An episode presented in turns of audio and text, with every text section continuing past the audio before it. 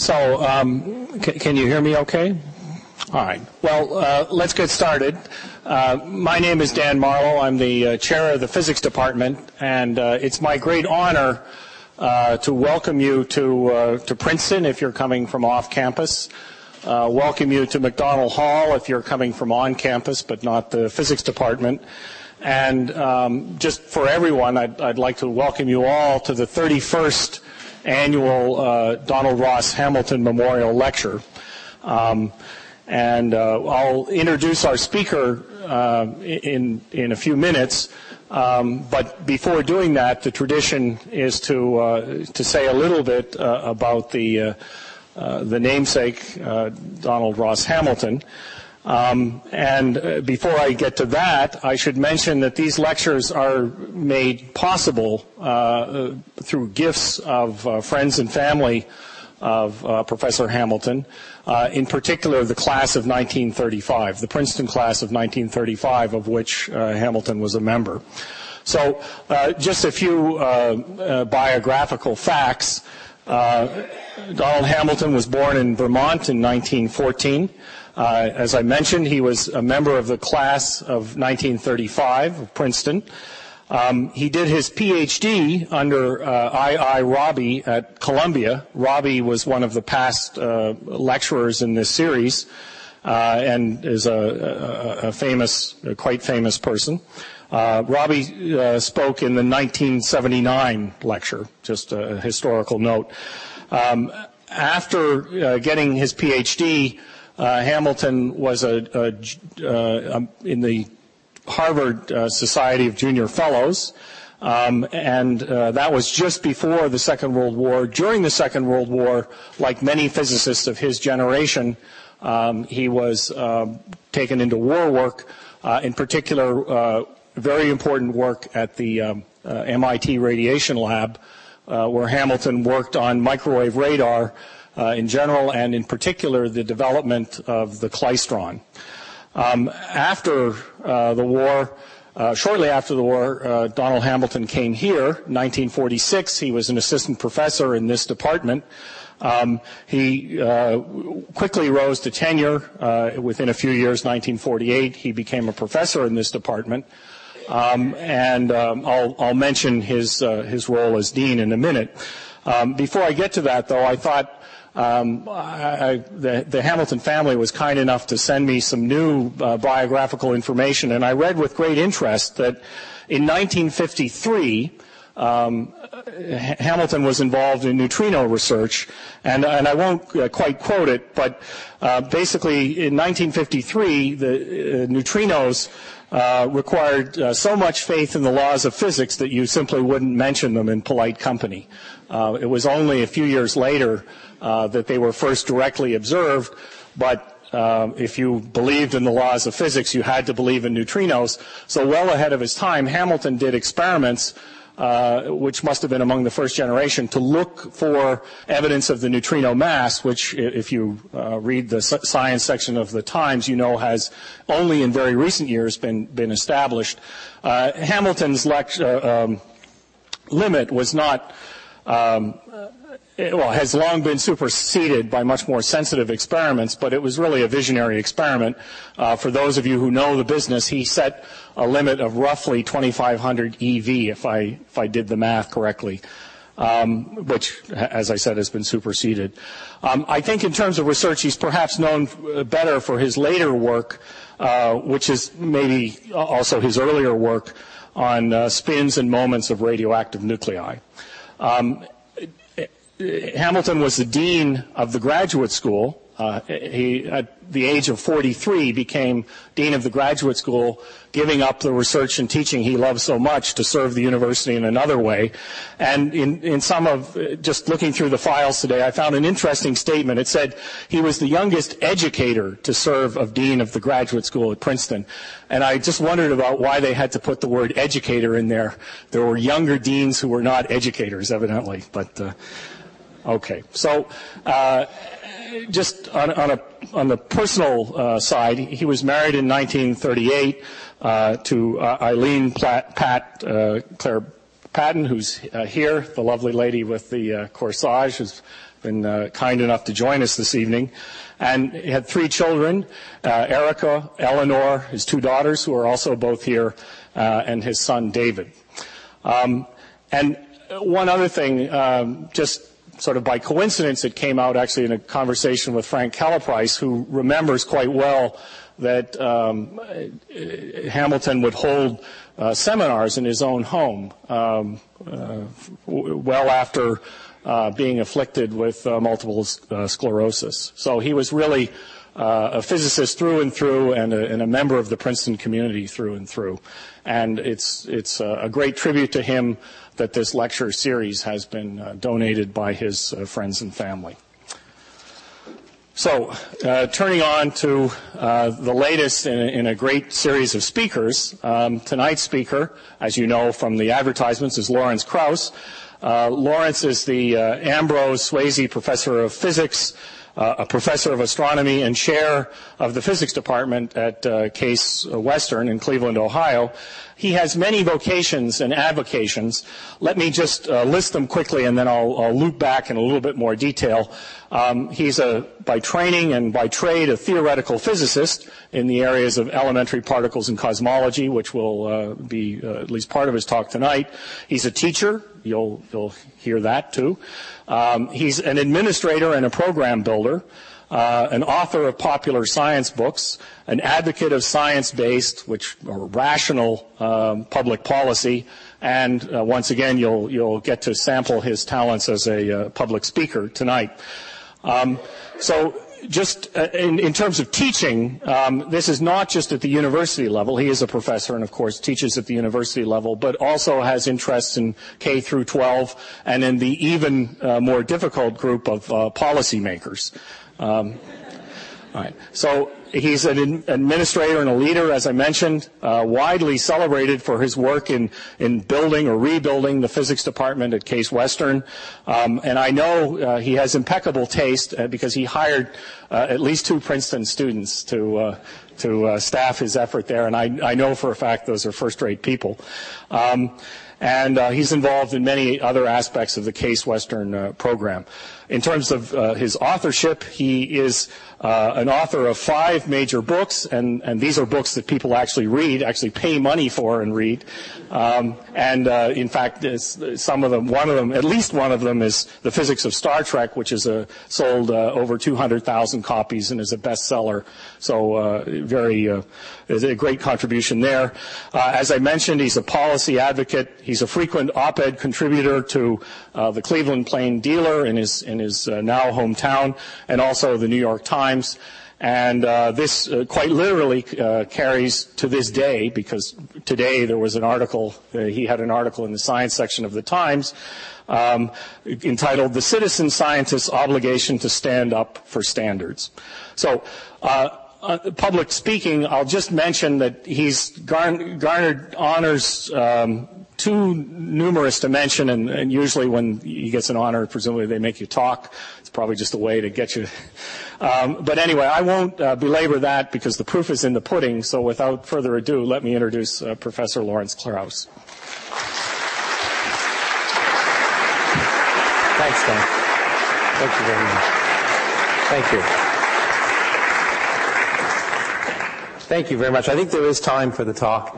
Uh, the um, the uh, I am inexplicably honored to be here tonight, and not only to honor a great physicist, but to be here at Princeton, uh, where I have many friends and as well as many physicists whom I've held in awe, and most of my period from the time I first visited here, actually, as a prospective graduate student um, who was rejected, uh, to uh, since that time. And uh, so it is, it is a great pleasure to be back here uh, tonight. Um, go. Don't put no. Uh, I, I, want what I'm going to talk about tonight is a, is a mystery story. Actually, the reason I put this up here is um, it's a, a, quote from I'll, I'll, quote various philosophers tonight, um, and uh, and I want to talk about the, the, consolation of philosophy in some sense of Boethius. Uh, the, but the reason I, I, I, put this up here primarily is so you'd have something to read while I was being introduced. But uh, the um, but it actually, well, it has absolutely nothing to do with the lecture.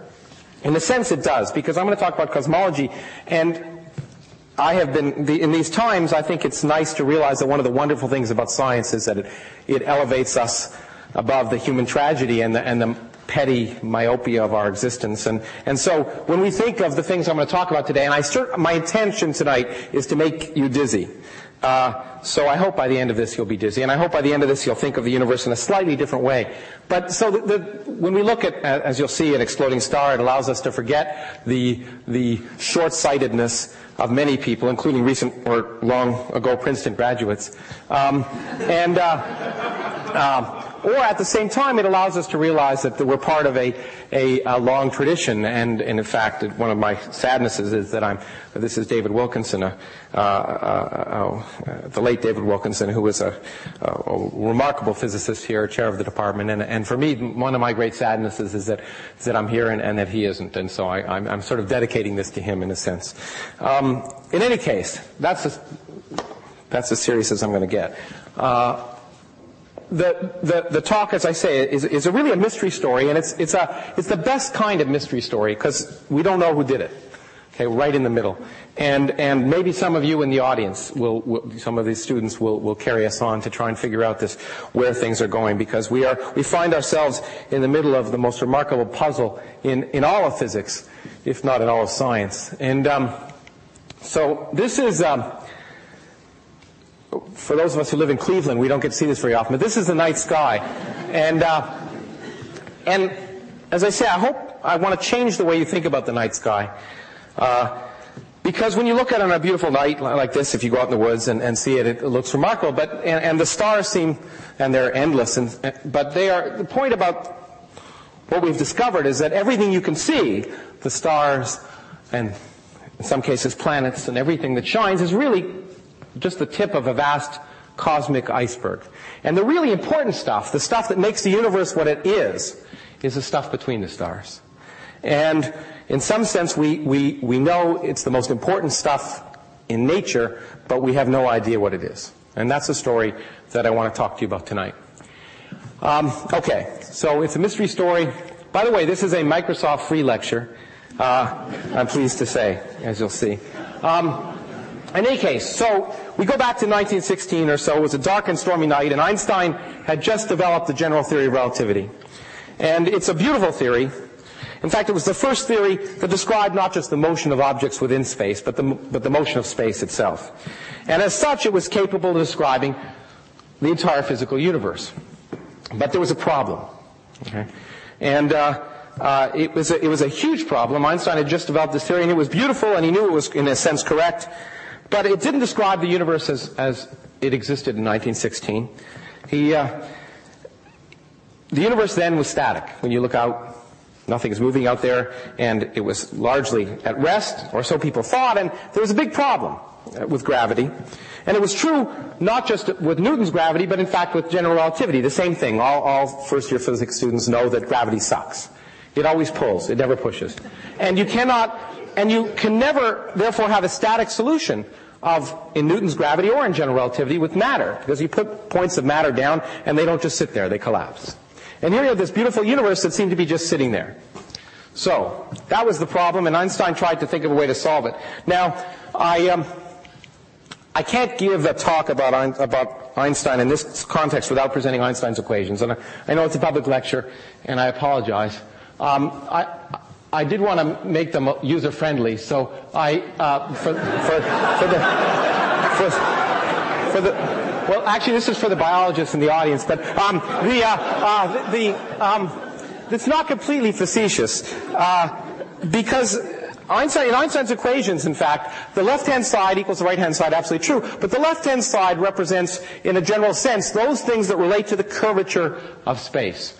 Einstein just realized that in fact space would curve in the presence of matter and respond dynamically to the presence of matter and energy. And so the stuff on the left-hand side is related to curvature of space. The stuff on the right-hand side is related to the energy of momentum of the stuff within space that causes that curvature. And that was a profound relationship, and, and of course that one can write it with the Greek letters and, and such. It's not particularly illuminating. But um, this was the theory that appeared to predict a universe that was vastly different than we lived in, a universe where all matter should collapse together instead of remaining static. Now, Einstein was nothing if not creative, and he recognized that consistent with all the symmetries that had led him to develop this beautiful theory, one could, one could add an extra term to the equations. And um, this extra term here would produce a cosmic repulsive force throughout all of space. A small cosmic repulsive force, an extra force. It could be very, very weak, so you wouldn't notice it on Earth at all. But on the scale of the universe, it could build up and basically hold distant stars and galaxies apart against the gravitational attraction that would otherwise bring them together. And so this, in principle, would allow the equations of general relativity to describe the universe that Einstein thought he lived in in, um, in 1916. And he called that the cosmological term. And um, the problem is that shortly having, after having writ- written it down, he realized it, it was potentially a mistake. It wasn't necessary. Okay? And in fact, it wasn't necessary because shortly after it was written down, people began to realize the universe is in fact not static. It's expanding. And uh, in fact, when I was on, on leave a few years ago in Switzerland, I, I, I got this uh, postcard, which was from Einstein to Weyl, very famous mathematical physicist. Um, and it was from 1923, actually, and many of your German, being, you know, the Princeton students especially, I'm sure, can read German, um, uh, said if, if um, if you get rid of a quasi-static universe, then out goes a cosmological constant, essentially. a Cosmological field, he called it. He realized that a, if the universe wasn't static, if it was in fact expanding, and this is as early as 1923, then you didn't need a cosmological constant. Why is that? Because in a universe that's expanding, of course, gravity can be universally attractive. You can start out with a big bang, matter can fly apart, and gravity can be universally attractive, and it can serve to slow down the expansion. And the big question then becomes, is there enough gravity to stop the expansion and cause it to reverse into a, into a, a big crunch, the opposite of a big bang? And that became essentially the mission of cosmology over much of the 20th century to determine whether there was enough gravity in the universe to stop the, the observed expansion. And uh, so Einstein realized in that case you don't need a cosmic repulsive force, and he, he, um, he said, in fact, that it was his biggest blunder. But uh, there's a problem with that. But before I go on with that, I want to just briefly describe how we know the universe is expanding because it'll come back in a second. And, and in fact, while, Einstein, while there were inklings of the universe expanding as early the, as the early 1920s, the person who convinced the world of that was in fact someone else, and which I hope this will work at. I pressed this, but let me try it again. Is it doing anything? There we go. Um, uh, this actually, this guy gives me great hope for humanity. Has always done this. This is Edwin Hubble. And the reason he gives me great hope for humanity is that he started life as a lawyer. And, and, and he became an astronomer. And so there is hope. Um, and he was the one who, in a sense, who convinced the world that the, that the universe was expanding. And he did it by a series of, of, of observations and discovered, in fact, that, that as we look out at the, uh, at the distant universe, we're here at the edge of the Milky Way galaxy. As we look out at other galaxies, on average, they are moving away from us. And moreover, what is quite surprising is that those that are twice as far away from us are moving away from us twice as fast. A remarkable, and three times as far away, three times as fast. A remarkable observation. And when you, when you see this, and by the way, this is codified in the mathematical expression that velocity is proportional to distance. And the constant of proportionality we call the Hubble constant in honor of Mr. Hubble and has again some units that are not particularly important for this lecture. But when you see that, of course, you know what that means. It means we're the center of the universe. Okay, and that's the natural interpretation. Of course, that is not the interpretation. What it tells us is that the universe is uniformly expanding. It's really hard to see that from this picture because we're, we're sitting in the middle of it, or what we think is in the middle of it. So I, I want to just, in order to realize that it that means the universe is expanding, you have to look outside the box, literally. So I want to remove us for a moment and take us outside the box. So we are standing outside of the universe now, watching it expand. And I, and I want to show you why the, the, the signature that Hubble got, in fact, tells us that the universe is expanding, not that we're the center. So if the universe is expanding, and I plunk down galaxies at regular intervals at some time t1, and the later time I plunk them down and the distance between them is increasing, I can ask, say, what would it look like if I were standing on one of the galaxies? So let me pick a galaxy. Say that one, right there. What I want to do is I want to place that galaxy right there on top of where it was earlier and see what happens, okay? And what you see is if you're at that galaxy, you look at everything else and all the galaxies are moving away from you. And moreover, those that are twice as far away have moved twice as fa- uh, moving twice as fast. They've actually moved more farther away from you in the distance than this one has. Okay? And it doesn't matter where you are. So I can do the same thing. I can pick another galaxy and plunk it down and it's the center of the universe. In fact, any place you pick, as long as there's no edge, in this case I picked the edge of my picture, everything is moving away from you and, and things that are twice as far away from you are moving twice as fast. So the, what, what Hubble's discovery told us is not that we're the center of the universe, but rather that every place is the center of the universe. That there is no center, that the universe is uniformly expanding, and that wherever you are on, everything is moving away from you. And he discovered it by, um, by using the laws of physics, of course, and using one of the a famous law of physics that undergraduates learn, having to do with what's called the Doppler effect. Actually, one of my favorite transparencies, I meant to bring it, was of, of, these two cowboys on the plane looking down at the train at night, and one says, "I love to listen to the lonesome wail of the train whistle as the as the frequency of the wave changes due to the Doppler effect." And um, and but the point is, it's a very famous fact that when when when um, something is coming towards you, a train or an ambulance, okay, as it comes towards you, the sound, the, the frequency is higher, the sound, the, the, the uh, sound signs, the sound, the notes sound higher, because the waves get scrunched up. Okay? And the wavelength gets scrunched up, the frequency increases. And as the train whistle is going away from you, it sounds lower because the waves get stretched out. That's called the Doppler effect. And a similar effect occurs with light, slightly different reasons, but basically the effect is the same, and so we can actually look and see how things are moving in the universe by measuring the Doppler effect. So we look at, at stars. Oops, actually, let me go back in. We look at, at, I forgot I should use this thing. We look at stars, and we look at the light from stars, and the first thing we discover is that when we measure the frequency of light from stars, we see the same frequencies of light that are emitted by hydrogen gas in the laboratory. That is a remarkable statement for many reasons. First, it means that stars are made of hydrogen to a large part, which is nice. We now know that the stars are made of the same stuff. They're hydrogen, the same stuff we find here.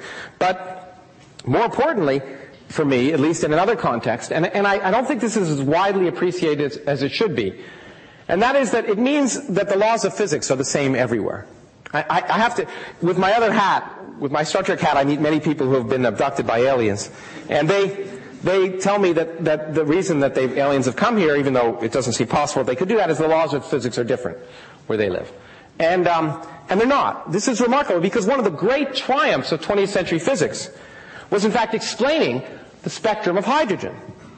Required knowing all about electromagnetism and quantum mechanics, as you'll see. And so that explanation was, was a profound triumph. But the fact that we see exactly the same frequencies of light emitted in the stars means that the laws of physics of electromagnetism and quantum mechanics and relativity are precisely the same there, and we can measure it not just for the stars in our galaxy, but for stars throughout the universe. The laws of physics are the same everywhere, and that's a very important fact and not too often appreciated, but again, it has nothing to do with the lecture, so, but I thought I'd mention it. So anyway, uh, when we look at stars, we measure the frequencies of light to be the same if they're not moving with respect to us, but if they're moving away from us, the waves get stretched out. The red light is the, is the long wavelength end of the spectrum, and we see the, them being redder than they would look otherwise. If they're moving towards us, we see them looking bluer. And, and so you can tell how fast objects are moving away from you just by looking at this Doppler effect. So that's the easy part. Remember, the Hubble law tells us velocity is proportional to distance. So we can measure how fast stars are moving away from us, but how can you measure how far apart, away they are? And that's the hard part. That's the part that's taken over seven years to be able to get right. When, when, when Hubble first measured this fact, he, this is his first uh, data in 1929.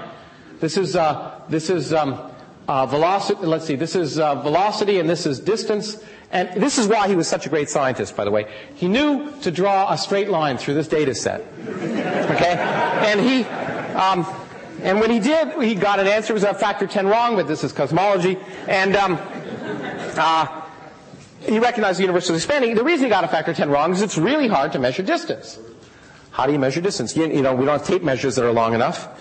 If you, um, if you want to try and measure distances to the nearest stars, you can use, uh, you can use what um, surveyors used to use when I was a kid. You can measure, look at the back of the room, and you can take a sighting here, and, and, and you can take a sighting here, and you can measure those angles and, and this distance, and then if you go to a European high school student, you can ask them to calculate how, how far away the back of the room is. Um, and then, uh, okay, but that only works for the nearest stars. Okay? For farther stars, if you want to measure the distance, you, you have to think of other ways, and, and, and we look for things called standard candles. I could tell the distance to the back of the room by if I had an old-fashioned light meter, as cameras used to have when I was growing up, and I, and I knew that say there was a 100 watt light bulb in the back of the room, I could look at how much light is on my meter and know that light spreads out uniformly in all directions, calculate the, from the power on my meter how far away the light bulb is. Okay? Unfortunately, the universe isn't populated with 100 watt light bulbs, so we have to look for the equivalent, standard candles. And in fact, uh, that is the reason the Hubble Space Telescope is called the Hubble Space Telescope. Because one of the wonderful kinds of standard candles is something called a Cepheid variable star. It's a star that gets brighter and dimmer over a regular period of days uh, or longer.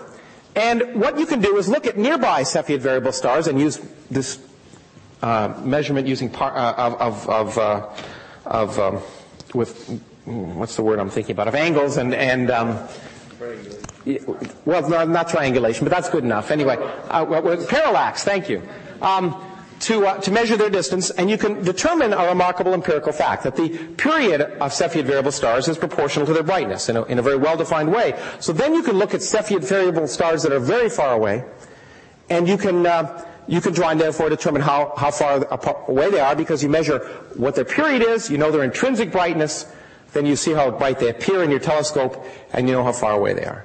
And so the reason the Hubble Space Telescope is called the Hubble Space Telescope is because it was the first telescope that could look at distant galaxies, galaxies outside our own like this one, and try and see individual Cepheid variable stars. So I have a, a, a, Hubble Space Telescope picture, and I don't know if you can see this, but there are several uh, boxes, and these boxes actually contain individual, con, well, contain many stars, but in them are Cepheid variable stars, which the Hubble Space Telescope would individually resolve their brightness variations, and therefore determine the distance to those galaxies. And once you know the distance to the galaxies, and you know how far away they're moving, you can measure the Hubble constant.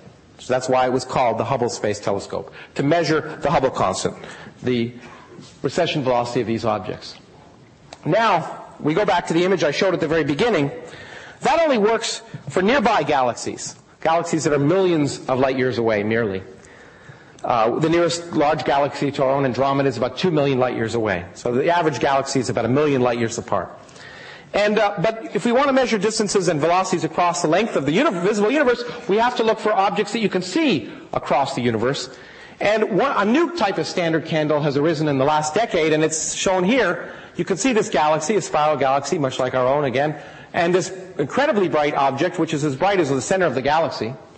And this object is an exploding star, a supernovae. Exploding stars are among the brightest fireworks in the universe. When a star explodes, it shines with the brightness of several billion stars for a period of days or weeks or almost months. And uh, the remarkable thing, and to, it's remarkable to me at least, is that these have become standard candles that we can use to measure the universe on its largest scales. And uh, due to a, an interesting fact, um, when we look at supernovae, now you might say, how can you find an exploding star? How often do they occur? And it's another remarkable fact about the universe that it's very old and very big. And that means rare things happen all the time. And that is exploited more and more in science and will continue to be. It turns out that stars explode about once every 100 years per galaxy. Okay? So you'd think it would be very daunting to find exploding stars. I mean, 100 years is about the average time of a graduate student, so you could assign each, each graduate student to a different galaxy. That's one way of doing it. But the amazing thing is, of course, that means if you were on a single night to look at, say, 10,000 galaxies, and uh, a star explodes once every 100 years per galaxy, then on average, you're guaranteed to see at least one exploding star.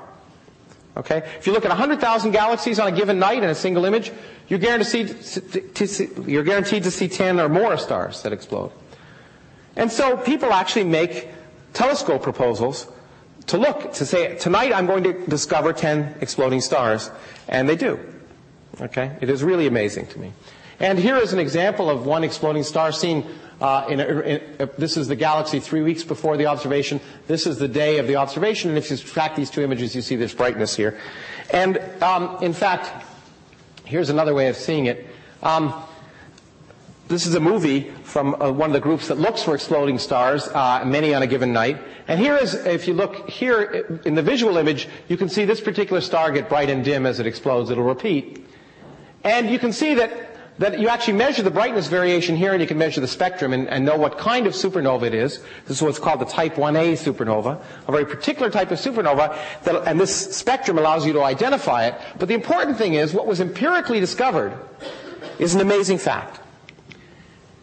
And that is that if you look at these exploding stars, and I should tell you that we really don't know exactly what the thing is that's exploding. People have ideas for what the precursor of a type 1a supernova is, but no one has a theory that predicts, uh, well, no one has a theory that has convinced the community that predicts uh, the, the shape of this light curve and the spectrum as it is. But phenomenologically, which means just by looking at the data, it has been discovered that if you look at the brighter ones, and again, the brighter ones you can tell because they're in nearby galaxies and you can measure the distance to those nearby galaxies by independent means. The brighter ones last longer. The dimmer ones don't last as long. This is brightness as a function of days. So this is 20, this is the peak brightness. This is 20 days later, 40 days later, and 60 days later. And it, it, it is an amazing fact that if you scale all of these curves by a single number, namely the width of this brightness curve, if you scale them by the same, that, that number, all of them line exactly the same curve. It is amazing. And that tells us, if we could just measure a supernova, see how long it's bright, we know what its intrinsic brightness is. And once you know its intrinsic brightness, then you know how far away it is when you see how bright it seems through a telescope. So these objects have become standard candles and allow, have allowed us to, this is the, a modern Hubble plot. Of course, it's a log law plot, so it doesn't, the fact that it's a straight line is not too impressive, but, but, um, it is, uh, nevertheless, allows us to measure the, uh, the Hubble constant today, this and other techniques, with an accuracy of 10%. So we know the universe is expanding, and we know the rate of expansion. It's a factor of 10 less than Hubble told us, and um, and we have an accuracy of 10%. It's taken a long time. It's taken most of the 20th century to get that far. This, this data, it wasn't, wasn't until the mid 1990s, that, or almost the end of the 1990s, that number was known to 10% or so. Now, let's go back to 1916. Einstein now knows the, uh, the universe is expanding and he wants to get rid of his, of his uh, cosmological constant. But just like trying to put the toothpaste back in the tube, after it's out, it's impossible. Okay? And it's impossible because, in fact, if Einstein hadn't written it down, someone else would have. Because there's another way of thinking about this object. So, I, in fact, I can do a complex mathematical transformation to this equation, which I will do. Okay? This, um, this is a, a, a, small step for a mathematician, but a giant leap for a physicist. Okay? And I mean that in the sense that I've taken that term and put it over here. Okay? But mathematically it's trivial, but you now see when it's on this side of the equation, it is a completely different meaning. Here it was represented an object that was related to somehow curvature of the universe. Here it is now related to the energy and momentum of the universe. And it represents a new type of energy, momentum. And what is it the energy of? It turns out you can show from the symmetries of this theory that there's one and only one thing that has this type of energy, and that's nothing. By nothing, I mean nothing. If you take empty space and give it energy, general relativity tells you it must have this form by Lorentz invariance, it turns out. So, this tells you if you have a cosmological constant, then nothing has energy. Now, this is ridiculous. Okay, I mean, if you go and ask a, a four-year-old, well, if you go and ask George Bush, uh, what, what, what,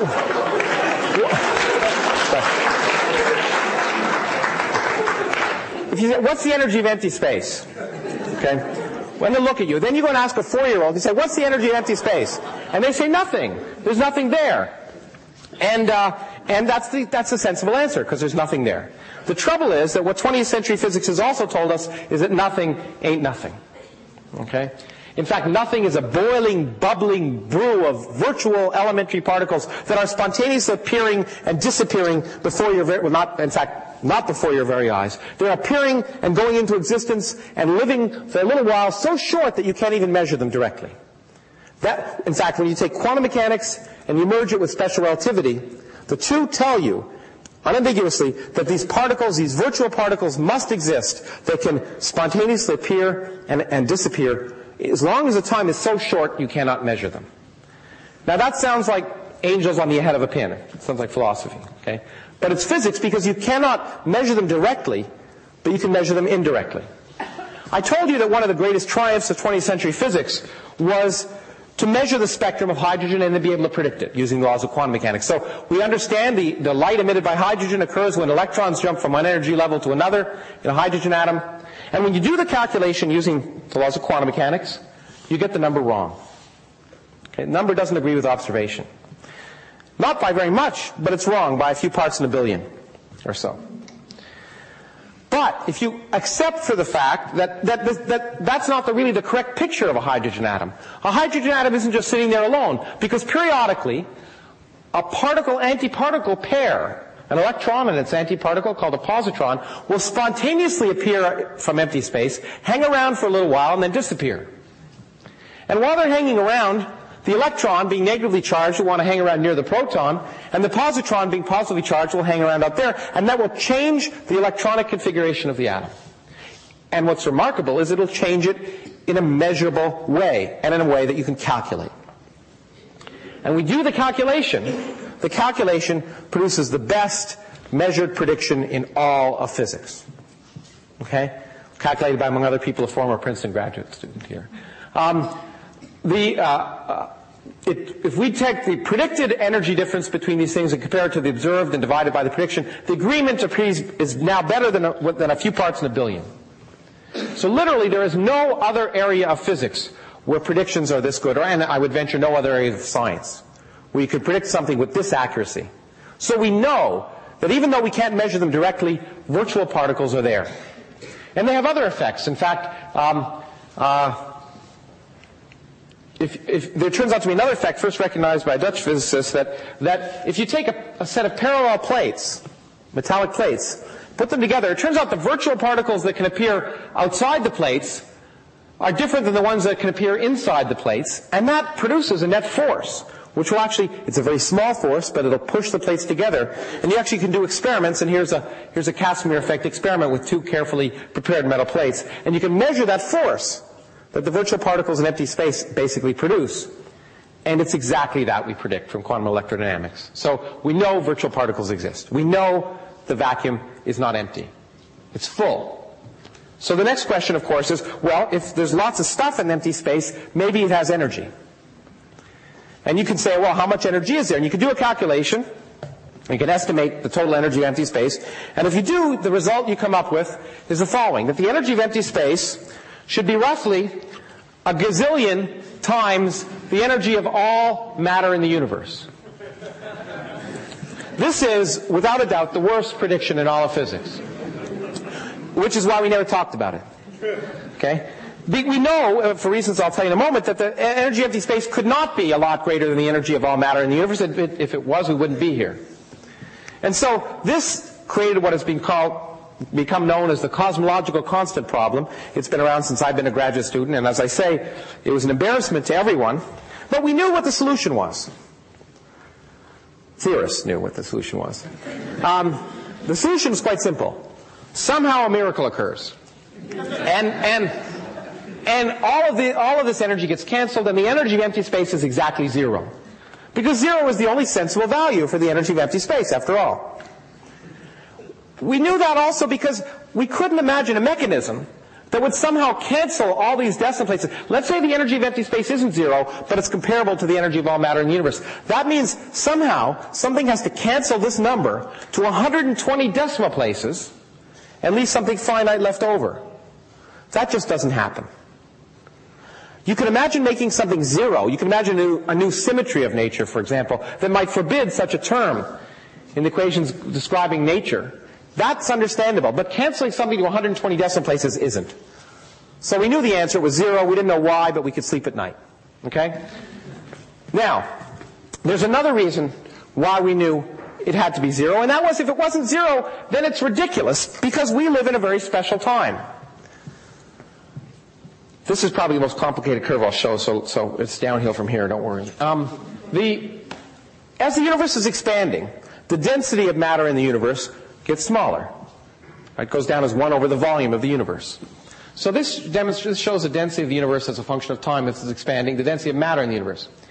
But what about the density, energy density of empty space? How does that change as the universe expands? Well, the answer is it doesn't. It remains constant. The, the reason is quite simple. There's nothing there, so it can't get diluted. Okay, I mean, that's the best reason I know. It's, the equations tell you it can't, but in fact, it doesn't. It remains constant. That's why the cosmological constant is a constant. So if there were energy of empty space in the form of a cosmological constant, it would be constant. Then you would say if the energy of empty space and the energy of matter were comparable today, this would be the only time in the history of the universe when they're comparable. Because for all earlier times, the density of matter would be far greater than the density of empty space, the energy density of empty space. For later times, the energy density of empty space would be much larger than the energy density of matter. And our time, at some random time, 13 billion years into the history of the universe, would be the only time when they were comparable. And, and there's no reason to expect that we live at a special time. There's nothing about the universe that tells us that we live at a special time. My friends in Ohio who believe in intelligent design notwithstanding. So, as a result, the idea was if, if, if there isn't going to be a cosmic coincidence of vast proportion, we should assume there is no energy of empty space. Okay? Or at least it's nowhere near the, the amount of matter. Okay? So we knew, as I say, theorists knew that the energy of empty space was zero. But the important thing about physics is that it's an empirical science. And you can't believe theorists all the time, and you've got to go out and measure things. And so if you really want to know if the energy of empty space is zero, you should measure it. And the first person to propose such a measurement was George Orwell who said to see what is in front of one's nose requires a constant struggle. Now, what did he mean by this? Well, he meant, remember, remember what the cosmological constant does. It produces this small repulsive force throughout nature. Okay? And it means, in fact, that, that objects will be moving away from us due to this repulsive force, and it turns out that their velocity will be proportional to the distance away from us, because they're constantly being pushed by this force. Now you can ask, say, okay, if it was bigger than a certain, well, okay, so things are moving faster as they get away from us. At a certain point, they will actually be, moving away from us faster than the speed of light. And that, that is allowed. Okay, you learn in high school that nothing can move faster than the speed of light, but that's a lie. Okay? You have to be like a lawyer. You have to parse a little more carefully. You have to say, nothing can move through space faster than the speed of light, but space can do whatever the heck it wants. Okay? According to general relativity, at least as far as we know. And space can carry things away from you as it expands faster than the speed of light. So if something's moving away from you faster than the speed of light, you cannot see it. Light doesn't get to you. So now, let's say you're Bill Clinton and your nose is 10 centimeters long, okay? Just to show I'm not politically biased.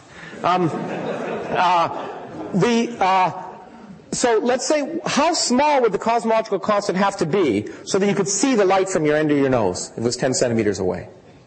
So that the, the, so that the space 10 centimeters away from your nose was not moving away from you faster than the speed of light. Turns out the answer is that in order to see the end of your nose, the cosmological constant would have to be 60 orders of magnitude smaller than that number that we calculated. So already you know that number can't be right. But it also tells you, unfortunately, that in the laboratory, you're never going to be able to try and probe the cosmological constant as well as you could do in the universe. Because in the laboratory, you can only see to the end of the laboratory. But the universe, you can look to the other end of the universe. And the very fact that we can see galaxies billions of light years away tells us that the cosmological constant can't be much larger in energy than the energy of all matter in the universe. That's where we get that bound. But it also tells you if you want to probe to see if it's not zero, you can't do it in the laboratory. You're stuck with the universe. And astrophysics is the only way to try and probe this quantity at this point. So we try and probe the universe. How do we do that? We stand on the shoulders of giants. Um, does anyone know who this is? Uh, this is, uh, if you look very carefully, he's missing the end of his nose. Um, this is Tycho Brahe, who was a, a, a great astronomer in Denmark. Um, and this is uh, the Isle of Hven, which was actually given to him by the King of Denmark when he discovered an exploding star. And um, it's now a, an island off Sweden uh, because of politics. But uh, he was a, uh, a feudal lord, and but during that time, during his lifetime, he he he he was a noble profession. He lied on his back for 20 years. Okay, he looked at the stars without a telescope. This was before the telescope was invented, and he observed simply the position of the planets in the sky each night. That's it. Recorded them very carefully, and that's that was his major contribution. But it was so amazing because what he did was measure the position of the planets in the sky with an accuracy of almost 10 times better than anyone had done before. And that is an amazing thing. You think of the Babylonian astronomers and, and all of the people who've looked at the night sky for over the ages without a telescope. And single-handedly, he improved the precision by almost an order of magnitude. That's why we remember him today. Then he took that data and he gave it to his, his uh, poor assistant, Johannes Kepler, after he was kicked off his island. Um, and he gave Kepler the task of, of interpreting the data without a Macintosh or anything. And Kepler spent the better part of his life looking at the data and, and, as far as we can tell, fudging it. And he discovered what we now call known as Kepler's laws. In particular, what he discovered was an amazing fact about the motion of the planets around the sun. And that is that if you look at the velocity of planets around the sun, it falls off in a very specific way. In fact, it falls off so that the, the square of the velocity of planets around the sun falls off as 1 over the distance from the sun. And this, is the, it's remarkable. This is the data. Uh, I got this from the only place you can get this kind of stuff from a first year astronomy textbook. And, um, and then, and then this is a, a curve that goes like 1 over r. Okay? Or 1 over the square root of r, I should say because I plot velocity here. And it fits precisely. I mean, it's, it's better than it has any right to fit, okay? And I would have fudged the data if I had to, but I didn't. Okay, now what made Newton famous was he predicted that, or post-dicted that, I should say, I guess in this case. He said, okay, if I imagine there's a law of gravity, and there's a certain force that has a certain relationship that planets attract each other, and the force goes as one over the square of the distance between the objects, I can predict that the velocity, the square of the velocity of planets around the sun will fall off as 1 over their distance. And the constant of proportionality will be the strength of gravity times the mass of the sun. At the time he, he wrote this down, no one knew the strength of gravity because gravity is the weakest force in nature by far. Okay? Um, and it took 100 years before anyone could measure the strength of gravity. And the interesting thing about that paper by this guy Cavendish, if you really look at the paper, it's not entitled on measuring the strength of gravity or anything like that. Even then, he knew that if you wanted your colleagues to read your work, you had to come up with a sexy title. Okay? And it's called Weighing the Earth. Because he knew that, you see, until that point, he was talking about the moon around the Earth, which is the same thing holds for the moon around the Earth. If you don't know the strength of gravity, if you can measure this and this, but you don't know this, you can't determine that. But the minute you can measure the strength of gravity, you can determine that. And you can use Newton's laws to weigh the sun or the Earth. Here's the sun. You can weigh it, and in fact, here's the way you weigh it. You, you have the, the velocities, and you have the prediction of Newton, this line, and if you have to push it up to, to match the data, then the sun is heavier. If you have to push it down, the sun is lighter. So by trying to fit this curve to this data, you can determine the mass of the sun. And actually, the data is sufficiently good that by this technique, you can, in principle, measure the mass of the sun to better than one part in a billion.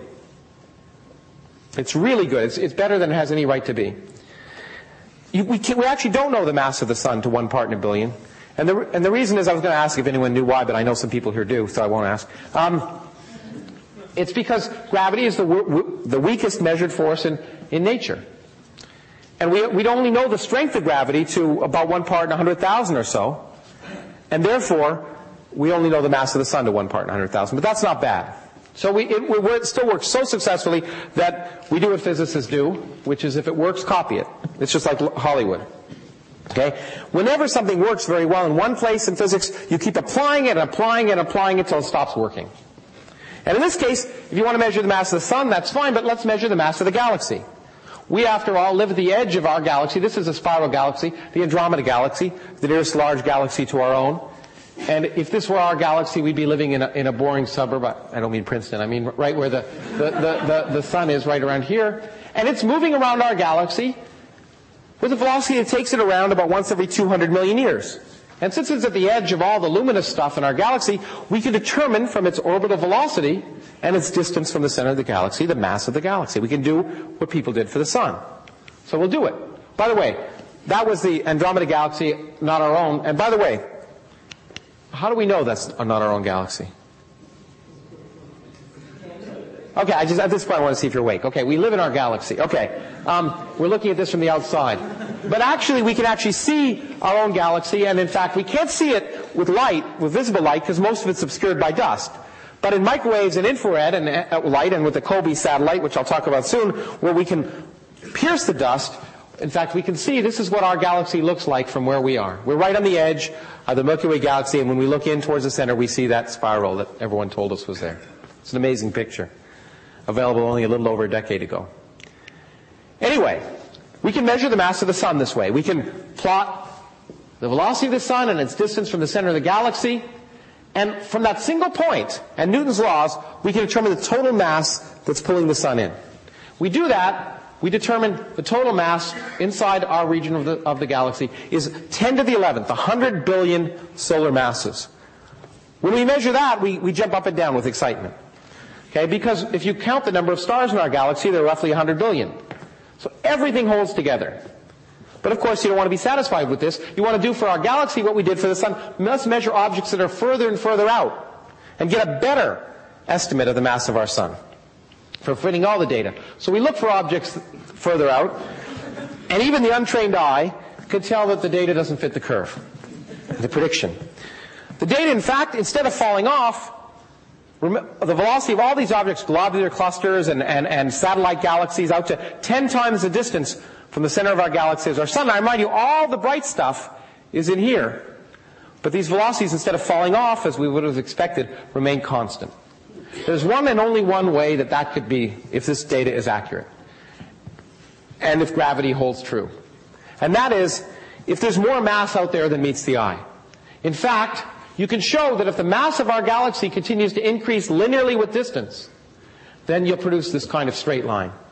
But that would mean if you go out to 10 times as far from the center of the galaxy as we are, there must be 10 times as much mass out there as contained in everything we can see. And that means most of the mass of our galaxy is invisible. That was a remarkable discovery when it was first made in the 1970s. And unbelievable. In general, and you should remember this again, especially when you read about things in the New York Times, that all observations essentially are wrong. All experiments are wrong when they're first performed, and you should be skeptical. So when this was done, most people just thought it was something wrong. But in fact, since that time, every single galaxy we observe, every spiral galaxy we observe, when we measure the rotation curve, as it's called, out to the farthest distances we can measure, always remains flat instead of falling off as it should. And that tells us that at least 90% of the mass in the universe, the mass of matter in the universe, the mass of galaxies and objects, mass of galaxies, let me put it that way, is invisible. It's what's become known as dark matter. We presently have no idea what it is, although we have, lot, well, I shouldn't say that. We have many ideas about what it might be, but we don't know for sure. But the most amazing aspect of that is that we're pretty certain that that stuff is not made of the same stuff that you and I are made of. It's not made of protons and neutrons and the stuff that makes up everything we see in this room. We think it's some new type of elementary particle that's very weakly interacting, like neutrinos, as Professor Hamilton worked on. That in fact is so weakly interacting that it can go right through this room without, without noticing, and right through the earth without noticing. So in fact, if that's true, the dark matter isn't out, just out there. It's right in here in this room, going right through you as you doze off during this lecture, okay? And that means, more interestingly, that we don't have to just use telescopes to find that stuff. We can actually do experiments in this room, or better still, underground. Deep underground, because deep underground, all the other cosmic rays that are bombarding us on a regular basis get stopped by the rock. But these weakly interacting particles, which are, are called WIMPs, named after the father of our present president, um, uh, uh, weakly interacting massive particles, actually, they would make it down there, and you could do experiments to detect it. And one of these experiments use, use this, which is the most important substance in nature. Well, some of the experiments use this. Does, I was going to turn the lights on, but you don't need to see it. Does anyone who isn't, did anyone who doesn't know what this is know what this is? Um, okay, well, this is, this, it's, it's silicon. It's the most important substance in nature because it's what computer chips are made of. And therefore, it's cheap. It's not just cheap, but it's pure. This silicon boule, which I got for free, given to me, the end of it, I make wafers from this, was given to me because it's so cheap, but it's, it's amazingly pure. The level of impurities in this are less than one part in about a million billion, almost. At least a million million. And they have to be incredibly pure to make computer chips that work. Okay? Macintosh things and things like that. Now, uh, that means if you, it turns out if you take incredibly pure silicon and you take it underground and you cool it to say a few one thousandths of a degree above absolute zero, which sounds fantastical, but it's actually easily doable. You can cool things that low. And you leave it there. If one of these particles comes through, most of the particles go right through it and right through the Earth. But every now and then, one will collide with the nucleus of one of the atoms of silicon, bounce off, and heat the whole silicon boule up by about one one thousandth of a degree, which is also easily measurable. And so around the world right now, there are ongoing experiments with these kind of things underground looking for this dark matter. And one day, if they find it, you'll read about it, and we will learn about what, what, what type of elementary particle dominates the mass of the universe. Right now, we don't know. But we want to know about the universe on larger scales, and the reason we want to know about the universe on larger scales, and we want to know what dominates, is because we've always felt that when we determine how much mass there is, we will know the future. I'm putting all the pieces together that we're almost there. In fact, the reason that I went into cosmology from particle physics over 20 years ago is because I realized we were living in the first generation in the history of humanity that might be able to answer the question empirically, how will the universe end? And that was so fascinating to me that I, that's why I got interested in dark matter early on. And the, the, reason is, well, Einstein tells us that the, the geometry of the universe, because space can curve in the presence of matter, can be one of three types. We call open, closed, or flat. This is two-dimensional universes. Our real universe isn't two-dimensional, but it's easier to picture in this case. And an open universe, these are the nice geometries, but the most important thing about an open universe is full, an open universe full of matter will expand forever, and a closed universe full of matter will recollapse. And so if we can determine the total abundance of matter, we could determine the geometry of the universe, and we could therefore determine the future unambiguously. And the future depended upon determining the amount of dark matter. Okay? So we wanted to measure it on bigger and bigger scales, and the reason is quite simple. We can determine how the universe will end by doing first year physics. If I throw a coin up in the air, it will come down. Oh, God, okay. If I throw it up higher, it'll come down and I won't even see it, but I might be able to catch it. There we go. If I throw it up really fast, it won't come down at all. And we can get first year physics students to calculate how fast you have to throw something so it won't come down. Very simply. We say if I throw something up, it has energy. And two types of energy, a positive piece and a negative piece. There's a, I think you can see this. The positive piece is due to velocity, so the faster the object is moving, the bigger the positive piece, the negative piece is due to gravity. And, and we just, it turns out, actually I can use this, that if the total energy, the combination of this plus that, is greater than zero, the object will escape. And if it's less than zero, it'll return. And you see as you make the, pos- the velocity bigger and bigger and bigger, the positive piece gets bigger and bigger and bigger, eventually overwhelms that, and the object escapes, and that's how we calculate the escape velocity from the Earth. We can do the same for our universe, you see. Because in our universe, we're here, we're looking at galaxies. Remember, this is the picture I showed you earlier. The galaxies are all moving away from us on average. So let's pick a galaxy a certain distance away from us. Not the other end of the universe, but far enough away so there are lots of galaxies between us and it. And we can say, well, that galaxy escaped from us. And the calculation is exactly the first year physics calculation. We, met, we, want to measure the positive piece of the energy, and that depends upon its velocity squared. But remember, the velocity depends upon the Hubble constant. That's why we want to know the Hubble constant, because that tells us the positive piece. The negative piece depends upon how much matter there is in between us and that object, and that's the mass density of the universe. And therefore, if we want to know this piece, we want to measure the density of the universe. That's why we want to know how much total mass there is. Then we compare the two pieces. And if this piece is bigger than that piece, or if B over A is bigger than 1, the universe will collapse if it's full of matter. If B over A is less than 1, the universe will expand forever if it's full of matter. And that was the calculation. It's such an important calculation. When physicists get an important ratio like that, they always give it a Greek letter. And in this case, we call it omega. And the business of 20th century physics was to measure omega. Once we measure omega, we knew the future. That's why we did it. And we measured the Hubble constant. To measure the density, we've got the density of galaxies, but galaxies aren't all there are. In fact, here's one of, of course, my favorite pictures from the Hubble Deep Field where every spot you see here essentially is a galaxy. Not a star, but a galaxy.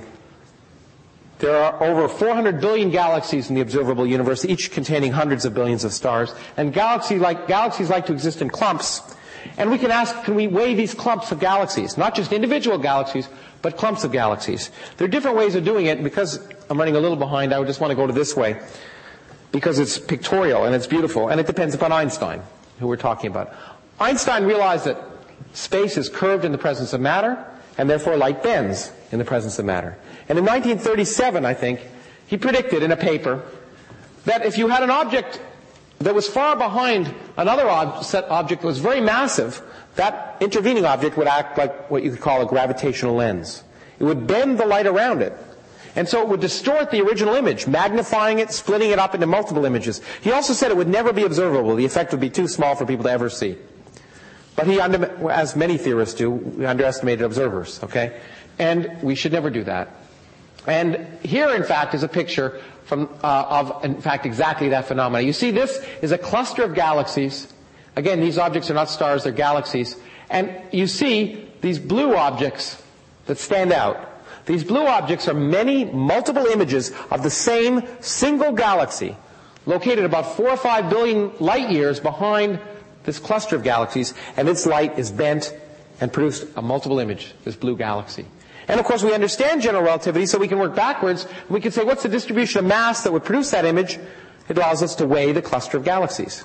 And here's the, here's the, the determination. Here's the spikes where the galaxies are. But what you can see is that there's lots of dark matter in between the galaxies. And now we can very accurately determine the total mass of these, which are the largest objects in the universe, clusters of galaxies, and anything that's attracted by gravity should fall into them. And when we do that, well, sorry, I guess I want, I, oh, actually it's below your, your projector can't show it. It's actually down here.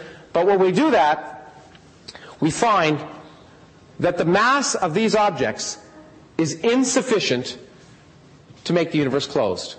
In fact, it's a factor of three too small to make the universe closed or flat, suggesting that the universe is open.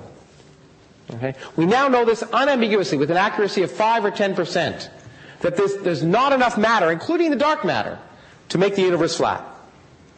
But we also realize this is not the right way to think about things. We should try, if we're interested in knowing whether the universe is flat, in measuring the geometry of the universe directly. So the question I ask you is how would you measure that the Earth is curved if you couldn't travel around it and you couldn't go in an airplane above it or in a spacecraft above it and see that it was curved? Okay, use mathematics. Draw a triangle, and again, Princeton students would know that it's 180 degrees, right? If you add, some Princeton students would. Um, if you add the, the sum of the angles of a triangle, it's 180 degrees. Okay? Of course, that's only true if you have a triangle on a flat piece of paper. If you take, in fact, a curved surface, it's completely false. You can draw a triangle on a curved surface, like the surface of the Earth, where, in fact, the sum of the angles is 270 degrees. I will draw such a triangle go around the equator, make a right angle and head up to the North Pole, make another right angle and come back to the equator. So I have three right angles and that adds up to 270 degrees. And therefore, without ever having left the Earth's surface, you would know, and or having gone around it, you would know that you lived on a curved surface. So we try and do the same thing with the geometry of space itself. And it is amazing to me at least. I would never have believed a decade ago that this measurement was possible that we can actually measure the curvature of the universe directly by using the proper probe. And the proper probe comes from something which was essentially discovered at Princeton, the cosmic microwave background radiation, the leftover radiation from the Big Bang itself. When we look out in the universe, you might think, well, when we look out in the universe, we're doing cosmic archaeology. When we look out at galaxies that are billions of light years away, we're seeing them as they looked billions of years ago. So you might think if you look far enough back, you could see the Big Bang. You should, after all, be able to, the universe is 15 billion years old, you should be able to look all the way back to the Big Bang. But you can't because between the Big Bang and us, there's a wall. Not a physical wall, but a metaphorical wall that's essentially the same. It's the same as the wall in this room, more or less. I can't see outside, and my laser beam doesn't go outside because this wall is opaque. I can see all the way to the wall because the air is transparent between us and the wall. Well, when we look at the universe, as we go back in time, the universe was getting hotter and hotter and hotter in its early times. And if we get to a time when the universe was about 300,000 years old, the temperature of the universe was about 3,000 degrees Kelvin. At that temperature, the universe was so hot that hydrogen got ionized. Neutral, matter could no longer be neutral. The energy of radiation was so great that a hydrogen atom, a proton, would try and uh, uh, uh, capture an electron and it would be broken apart by the radiation. Ionized matter is opaque to radiation. So if we try and look back, we can't see further back because the universe is opaque. But by the same token, when I look at this wall, what I'm seeing is light that's absorbed by the atoms of the surface of this wall and re-emitted to me. What I would look out and expect to see, therefore, is the light emitted from the atoms on this surface. At all later times, the universe was neutral, and the atoms on that surface will emit radiation, which will be coming to me in all directions. If there was a Big Bang, I should see this background radiation, which, as the universe cools, will cool to be in the microwave band, and that's what was predicted by a number of people, George Gamow and others, and was observed in New Jersey in 1965. The cosmic microwave background radiation, it's a remarkable discovery because it gives us a picture of the universe when it was 300,000 years old. But there's one particular aspect of that picture that's important for this talk. And that is, there's one scale we expect on this, on this picture that should stand out when you look at it. And that's this, this scale here, one degree or so. Why should that stand out? Well, you could ask, what is this distance spanned by one degree and that surface created 13 billion years ago? And, and, therefore 13 billion years away in all direct, light years away in all directions or so. Well, that distance is the distance light can travel in 300,000 years, which was the age of the universe at that time. That's an important distance because not, no information can travel faster than the speed of light. So if something happens here, there's no way anything here can know about it. And if there's some, and if there's a gravitational attraction here, only matter can only respond to it within a certain region. Pressure can respond to gravity only within a region of this size. Anything larger, and you wouldn't know it's there. If there was a lump that was bigger than this, you wouldn't know it was a lump. So you would expect all causal physical processes to take place within regions of this size, and regions that are separated by that size, there could be no causal relationships. So you'd expect to see physical processes respond to gravity on that scale and not on this scale, and that should imprint that scale on the cosmic microwave background. So you look at that scale. And the interesting thing is, that scale tells you the geometry of the universe. Because if I take a ruler that's 300,000 light years across and put it 15 billion light years away or so in all directions, I can calculate the angle span. And using the expansion of the universe, I calculated it's one degree or so. But that's in a flat universe. Because in a flat universe, light travels in straight lines. But in an open universe, light doesn't travel straight lines. In fact, diverges as you go back in time. In a closed universe, it converges. So the angle you'd expect to see by the same physical distance would be smaller in an open universe and larger in a closed universe. So if you can measure that scale on the sky, measure the angle, you measure the geometry of the universe. And it's amazing that this can be done. This is not the universe, but the Earth. This is the surface of the Earth put on a, on a, on a, on a flat plane. What I want to show you is what that picture of that surface 15 billion light years away in all directions looks like. And here was the first picture of it from the Cosmic Background Explorer satellite 10 years ago. And now for the next, the talk will go on for five more minutes for those of you who are wondering. Uh, the, the, in the next five minutes, we're going to see data that's only been taken in the last five to ten years. And it has revolutionized everything we know about the universe. Here's the picture of that surface in all directions taken with the Cosmic Background Explorer satellite where, where temperature is color. So differences in temperature are differences in color. And you see it, it looks like a map of Canada. Okay? I say that because I grew up in Canada. And um, if you grew up in Canada, all your textbooks are American. And, or were when I was growing up. And so geography textbooks would have, you know, North America and there'd be all these mountains and everything in the United States. You get to Canada, it was pink. Okay? And uniformly pink. So, but that's okay. So it's very uniform. But this uh, Cosmic Background Explorer satellite could look at temperature differences, not of degrees, but of millionths of a degree. So if you expand it, in fact, I'm going to skip this intermediate picture, but if you expand it down to this scale where temperature differences of several millionths of a degree are observable, this is where the galaxy is, you can begin to see hot spots and cold spots. Now, what's the size of these things? The size is not one degree, it's more like 10 degrees. Well, that's not too surprising because the resolution of the COBE detector was such that you couldn't see scales smaller than 10 degrees. So it's not too surprising that everything here is 10 degrees or larger. If you want to see the picture we really want to see, you have to build a detector that will see one degree.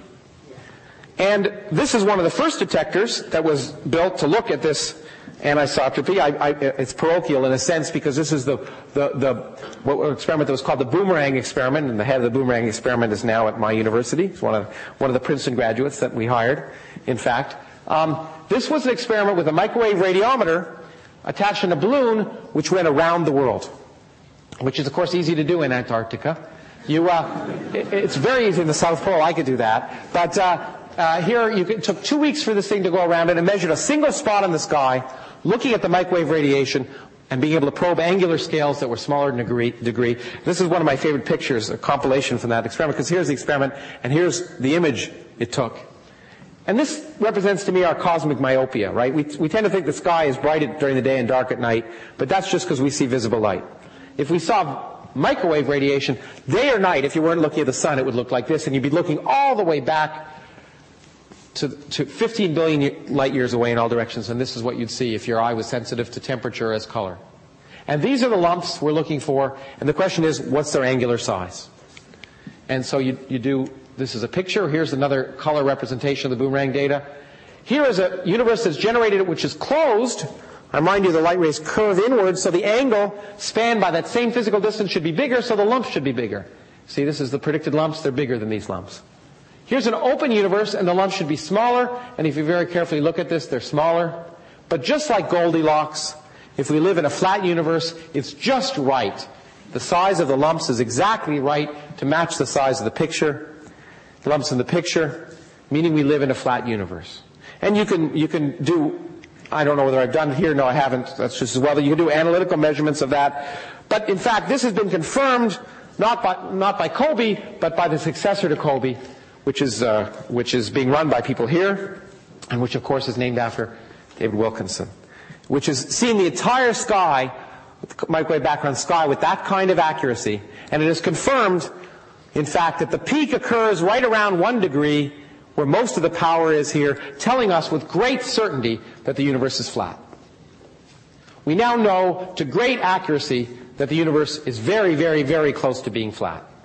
We've measured the geometry of the universe directly. Now, if you were paying attention, you remember that we, five years ago, or three years ago, determined very, very accurately that there isn't enough matter in the universe by a factor of three to make the universe flat. We knew that. But we now know the universe is flat. What gives? Well, there has to be something else out there. What could there be that would escape detection? Well, if you put energy in empty space, so it was uniformly spread out throughout the entire universe, you wouldn't measure it in these gravitational, wave, uh, gravitational lensing experiments. If you put energy in empty space, you could somehow get enough energy to make the universe flat and still account for only 30% in matter. Now that's insane. As I told you, the universe can't have, the empty space can't have energy. But you could say, well, if there was that much energy, what would it do? Well, it would produce this force. Remember? And this force would cause the expansion of the universe not to decelerate, as all sensible theories predicted, but to accelerate. Because it's a repulsive force in nature. So the acceleration, the universe expansion should accelerate. It should get faster with time. And in 1998, people were able to measure that. Using these, this is the reason I talked about these supernovae, these standard candles. Because we can measure these supernova explosions right out to all distances comparable to the size of the visible universe. We can measure the velocity of those supernovae in the galaxies as a function of their distance and then, therefore as a function of the age of the universe. And we can measure the expansion rate of the universe. And in 1998, observers in several groups produced to their amazement the following graph. And the graph is this, velocity versus distance, basically. Velocity versus distance. And if I take a straight line and draw that through this data set, I can turn the whole thing horizontally. And what everyone expected to see was something like this curve here. Because if the universe is decelerating, These supernovae out here should fall down here. But instead what these observers discovered is that the supernovae tend to fall above the straight line. That's only possible if a, on, under one of two conditions. The observation is wrong, okay, or the universe is accelerating, not decelerating. This was done completely independently of the discovery that the universe was flat. And what's amazing is if you try and fit the data, and you ask how much energy would you need to put into empty space to fit this data, you find out you need exactly 70% of the energy needed to make the universe flat. So everything fits together. Everything fits together if we live in a flat universe dominated not by matter, but by the energy of empty space. Now, the fact that everything fits together should make you worry, because there's a theorem in cosmology that no theory should agree with all the data because some of the data is wrong. But, in fact, it's getting better and better and better. And as far as we can tell, we are living in the craziest universe you can imagine because it's dominated by the energy of empty space. And we don't have the slightest idea why. The dominant energy of the universe is somehow in nothing. We have no idea. There's no theoretical explanation of this at all, and no one even has the slightest beginning of a theoretical explanation if they claim they do, they're lying. What is particularly interesting to many of us is that somehow, if we think if we understand this energy in empty space, we'll somehow understand the very origin of our universe. And perhaps more importantly, for those of us who worry about the future, it's not the matter in the universe that will determine its future, it's the energy in empty space. And in fact, it's changed everything. The reason I went into cosmology is no longer. I told you that if we determine the total, the, the geometry of the universe, we'd know its future. That's wrong. That was a lie. It turns out once you allow empty space to have energy, all the rules go out the window, and a closed universe can expand forever, an open universe can collapse, and in fact, we will never know the future. Except we know one aspect of the future. Um, it turns out, this is a quote from a private girls' school commencement address, which I've always wanted to use, where the speaker got up and th- said, things are going to get unimaginably worse, and they're never ever going to get better again. and it turns out that if we live in a universe dominated by the energy of empty space, it's the worst of all possible universes to live in for the future of life. Life will, must end in such a universe on a shorter time frame that will end in any other universe. Again, so much for intelligent design. So, that may depress you, but I don't want to depress you with the fact that we're insignificant, that if you took away people and planets and stars and galaxies and everything we see in the universe, the universe would be largely the same. And I don't want to depress you with the fact that we are here just for a brief cosmic instant, instant, and all of our culture and our tragedies will long soon be forgotten. Okay? Rather, I want to leave you with the fact that we are living in remarkable times. It is amazing to me not just that, that the universe is accelerating, but rather that we live in times where stuck to this planet in the middle of nowhere, we can actually determine that fact. And so rather than being depressed, we should make the most of our brief moment in the sun. Thank you very much.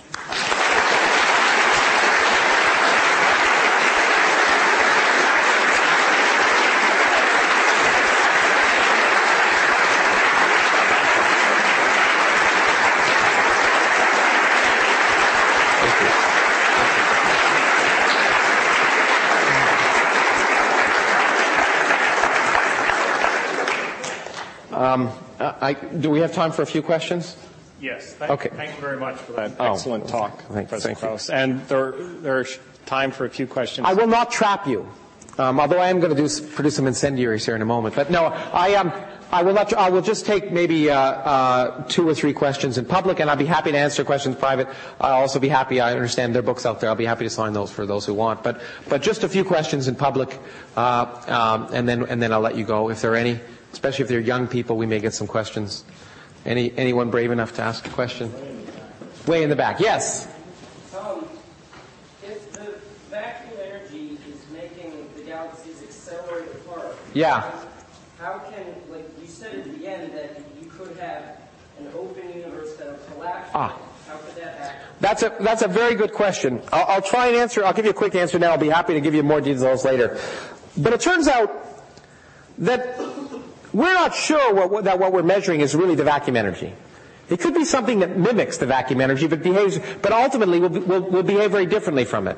We, there's, there's, which people are actually doing experiments to try and see if it's different than, if it behaves differently than vacuum energy.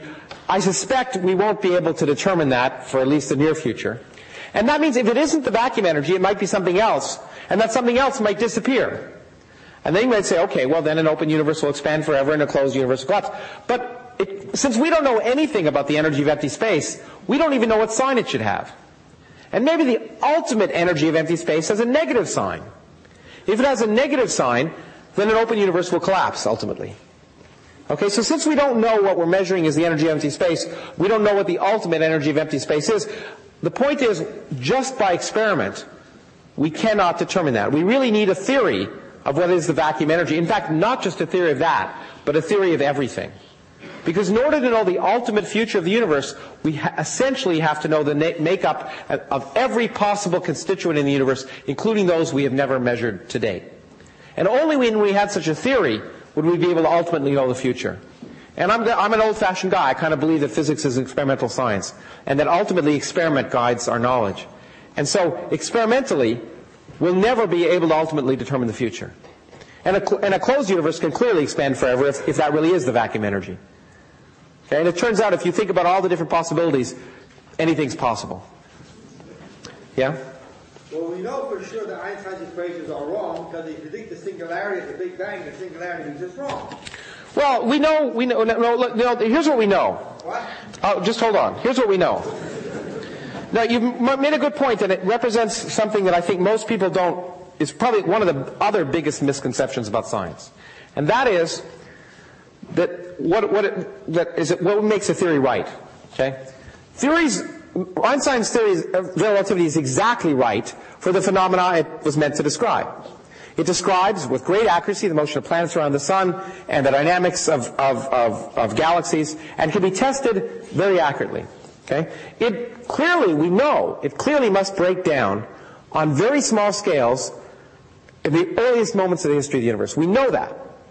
Okay? The, what we know at least, well, what we do know, we are not sure it's break down. I should even be a little more conservative. We know that the, the naive predictions of general relativity, when you combine them with quantum mechanics, predict nonsense. So therefore something, either we're making the wrong predictions or something else has to take over. But that, whatever it is, that's at the earliest moments of the history of the universe. Okay?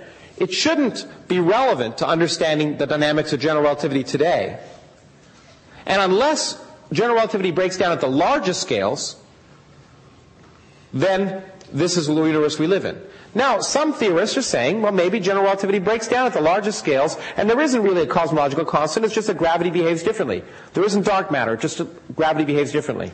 The problem with that is, at least for dark matter, is that there's no good theory that would say why gravity would suddenly change in nature on the scale of galaxies. Moreover, that doesn't explain the observations. It would have to change in different ways on different scales. Other theorists have predicted that on the very largest scales, the scales comparable to the size of our universe, maybe general relativity has to be supplemented by other things. And maybe that's the answer. We just don't know. Well, I was going to say that Rosen came out with a theory where he modified Einstein's equation slightly to avoid the singularity, and otherwise the predictions are the same. But I find very surprising nobody mentions that, Rosen's theory. You have any comments about that? No. My mother taught me not to. Um, uh, not, not, not. I'll be happy to talk to you about it after. But the bottom line is, it wouldn't. If it, well, okay, no. Any, any, any last question? One last. Yes. What is it about silicon that makes it uniquely able to capture the well, well, that, that, that's really a good question. Not really. It's not unique to silicon, but it's a property of pure silicon that. Um, when it's really pure, that if you put a little bit of energy in it, it'll produce a large temperature change. There's something called the specific heat of, of objects, of crystals like silicon. Germanium would work too. And if you put a very small bit of energy, if the thing is very, very cold, This, the, the crystal lattice is such that a very small energy deposit will produce a noticeable temperature change in a macroscopic amount of material. And if a WIMP did scatter in silicon, I mean, it scatters in everything. It scatters in you and I, but it would produce a noticeable temperature change in silicon or germanium or something like that with a crystal structure which with very few impurities. And so it's that, because you can only measure temperature changes of one one thousandth of a degree, and you need a lot of material. And so you'd be able to have a lot of material whose temperature changes by a macroscopic amount. You need something with a, with a specific heat, which, which is in fact very, very small. Okay? That's a very good question. And maybe the w- best way to end the lecture is with a good question. So thank you very much. So let's.